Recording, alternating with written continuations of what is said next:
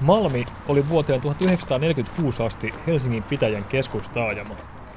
Kun alue liitettiin Helsinkiin, siitä tuli yhtäkkiä kasvavan kaupungin syrjäinen kaupunginosa.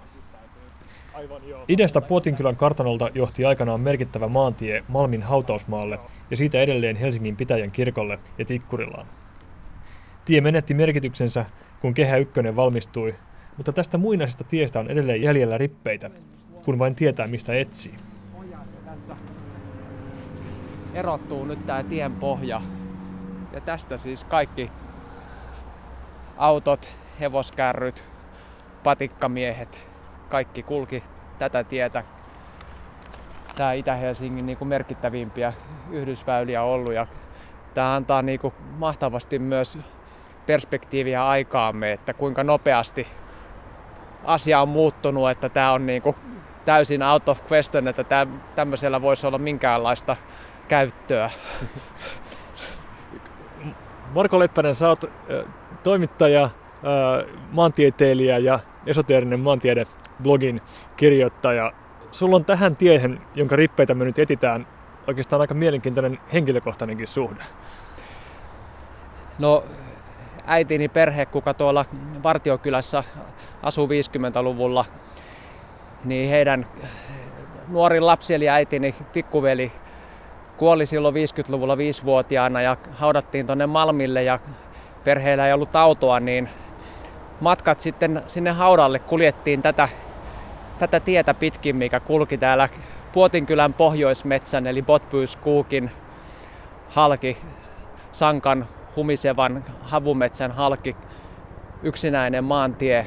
Ja tämä tie oli niin syrjäinen, että vielä 80-luvun puolella, kun isoisäni päätti opettaa minulle 12-vuotiaana autolaajoa, niin tätä tietä tultiin, tultiin treenaamaan. Kato vaan. Ja nyt se on tosi, todella umpeen kasvanut pieni polku, mutta kyllä sen tieksi hahmottaa, jos tosiaan tietää mitä katsoo ja osaa vähän tutkia ympärilleen. Öö, mielenkiintoinen on myös se, että sulla on mukana siis, oliko tämä 59 vuodelta tämä maastokartta? Joo, tämä ei ole varsinaisesti maastokartta, mutta on tämmöinen yleisesitys Helsingistä, missä on merkitty paksuin punaisin viivoin nämä sen aikaiset pääväylät ja me huoma- huomataan tosiaan, että tämä on ollut ainoa yhteys Vartiokylän Marjaniemen suunnasta tonne Malmille. Malmi, joka vuoteen 1946 saakka oli myös tämän Helsingin pitäjän niin hallinnollinen keskus, eli niin sanotusti iso kirkko, missä hoidettiin sitten viralliset asiat. Kyllä. Eli ihan, ihan tärkeä yhteystie, ja tuosta on 60 vuotta aikaa. Onko sulla käsitystä, että missä vaiheessa tämä tie on päässyt tämmöiseen rappiotilaan? Siis tämä tie menetti merkityksensä, kun Kehä Ykkönen korvastaan. Tämä on Kehä Ykkösen välitön edeltäjä.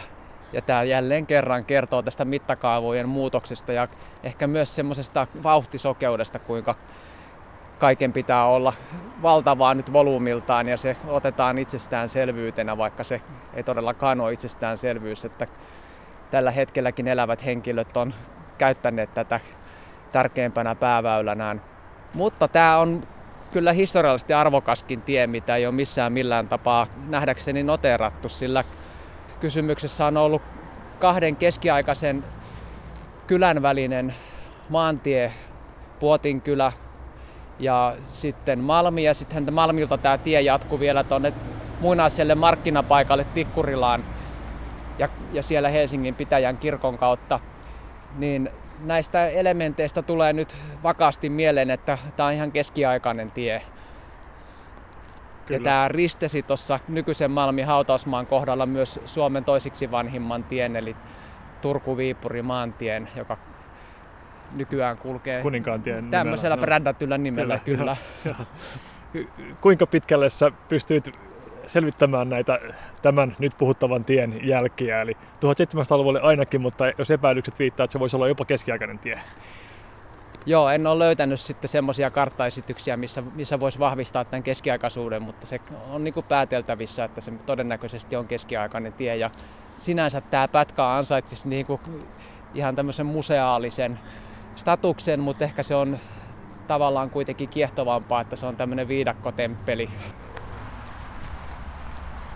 Tätä muinaistietä pitkin kulki tiettävästi syyskuussa 1943 myös ompelietar Martta Koskinen, joka sai kyseenalaisen kunnian olla Suomen viimeinen teloitettu.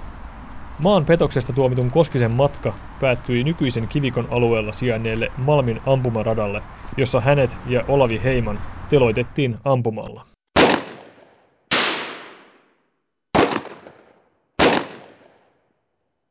Jatketaan Malmin historian syöväreistä vielä hetkeksi kaupungin osan nykypäivään.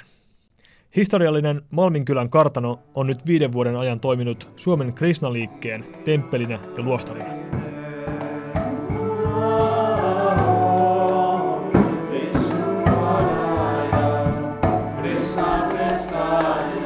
Tämän temppelin presidentti ja liikkeen johtaja Tapio Paljakka Taapo Diviam Dasha Minkä takia Malmi on hyvä sijainti Hare Krishna temppelille?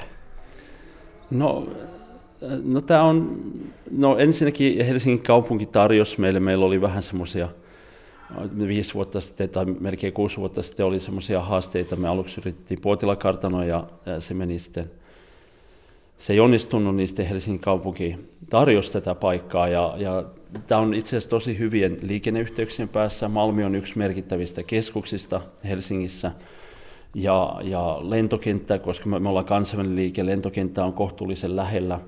Ja itse asiassa tämä, juuri tämä paikka ää, niin, niin on, on tämmöinen puistomainen ja tosi rauhallinen paikka, että monet vierat, jotka tulee käymään, niin he ajattelevat, että me ollaan kuin maaseudulla tai tämmöisessä hyvin rauhallisessa paikassa, vaikka tämä on yksi vilkkaista Helsingin keskusta-alueesta. Joten, ja, ja nämä, tämä rakennus on tosi kiva, nämä molemmat rakennukset, missä me ollaan, niin, niin ne on paljon viehättänyt ja me ollaan saatu se tarpeellinen tila, mitä me kaivattiin. Joten, joten, ja Malmilla itse asiassa tämä on tietyllä tavalla semmoinen kansainvälinen, tässä on, tämä on hyvin semmoinen, voisi sanoa suvaitsemainen paikka, että täällä on monta erilaista kulttuuria, monta erilaista uskontoa, on, on erilaisia ihmisiä eri puolilta maailmaa, joten, joten tästä ilmapiiri on, on, on itse asiassa avoin ja, ja hyvä. Eli me, me ollaan tykätty kyllä olla täällä Malmilla. että ihmiset on ottaneet meidät vastaan hyvin kyllä. Teidän liikkeen edustajia näkyy jonkun verran myös täällä katukuvassa, ei pelkästään no. näiden seinien sisällä. Joo, kyllä, kyllä. Että me ollaan, meillä on muutama tämmöinen munkki, jotka ihan päivittäin menee esittelemään tätä filosofiaa ja kirjallisuutta ja sitten on tätä pyhitettyä kasvisruokaa. Ja sitten me järjestetään näitä tämmöisiä Harinama, Harikrishna kulkueita ja, ja, ja niin edespäin. Että kyllä me näytään myös katukuvassakin.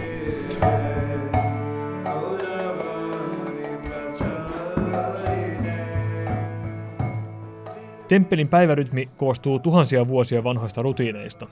Ensimmäinen seremonia alkaa jo kello 4.30. Päiviin kuuluu seremonioita, laulua, luentoja, päivän erilaisia palveluksia, mantrojen toistamista, mutta yhtä lailla myös nettisivujen päivittämistä, opettamista sekä kaduilla tapahtuvaa kirjallisuuden esittelyä ja pyhitetyn kasvisruuan myyntiä. Taappo Diviam Dasha kertoo, että Malmin temppelissä asuu tällä hetkellä seitsemän munkkia tai munkkiopiskelijaa. Temppelissä asuvien elämäntapaan kuuluu hyvien ominaisuuksien kehittäminen, mikä tarkoittaa myös tietyistä asioista pidättäytymistä.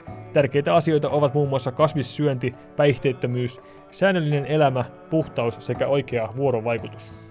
Neljä periaatetta, myötätunto, totuudenmukaisuus, puhtaus ja itsekuri, joita, joita me pyritään kehittämään.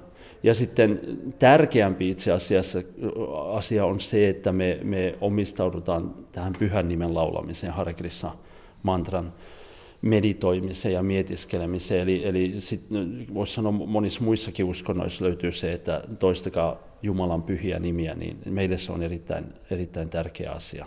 Kurkistetaan täältä temppelihuoneesta vähän vielä muualle Joo, tähän rakennukseen. Okei, okay, okay. tehdään näin. Eli no, siis täällä on tämmöisiä voisi sanoa, on, on alttari papin huone tuolla. Ja, ja sitten tässä on, on ö, myös tämmöinen, voisi sanoa, pyhä kasvi on semmoinen tärkeä asia. Tämä ö, tulasi kasvi, niin se on semmoinen pyhä kasvi. Se itse asiassa suomenkieliseltä nimeltään on mielenkiintoista kyllä nimeltään pyhä basilika. Eli tulasi on se varsinainen nimi, joten, joten tulasista pidetään huolta, sitä käytetään myös tässä Herran palvelemisessa niin kuin kasvina. Ei, ei se basilikalle tuoksu kuitenkaan. No ei, ei tuoksu. tämä on tämmöinen, mutta se on vain suomen, suomen, suomen kielelle annettu tämä nimi, Joo. pyhä basilika, mutta, mutta tulasi on tämmöinen eksotinen kasvi, joka elää tuolla Intian ilmastossa ja täällä Suomessa tarvii tämmöiset voimakkaat lamput ja, ja Täällä on siis huone, jossa kasvaa viherkasveja lämpölampujen alla. Tämä näky voisi olla tosi epäilyttävä, jos ei tietäisi, mistä kasvista on kyse. joo, joo. No, tämä on, ei ole nyt tähän rakennukseen koskaan tapahtunut niin, mutta joskus aikoinaan niin, niin jotkut naapurit sitten ilmoitti, ja meille tuli käymään sitten tuolta virkavallan puolelta ihmisiä kysymään, että mistä on kysymys, mutta, mutta täällä tässä temppelissä, että he tuntevat meidät jo varmaan niin hyvin, että, että ei, ole, ei ole enää, enää kukaan tullut kysymään, että mistä on kysymys. että ymmärrän, ymmärrän kyllä asian ihan varsin hyvin.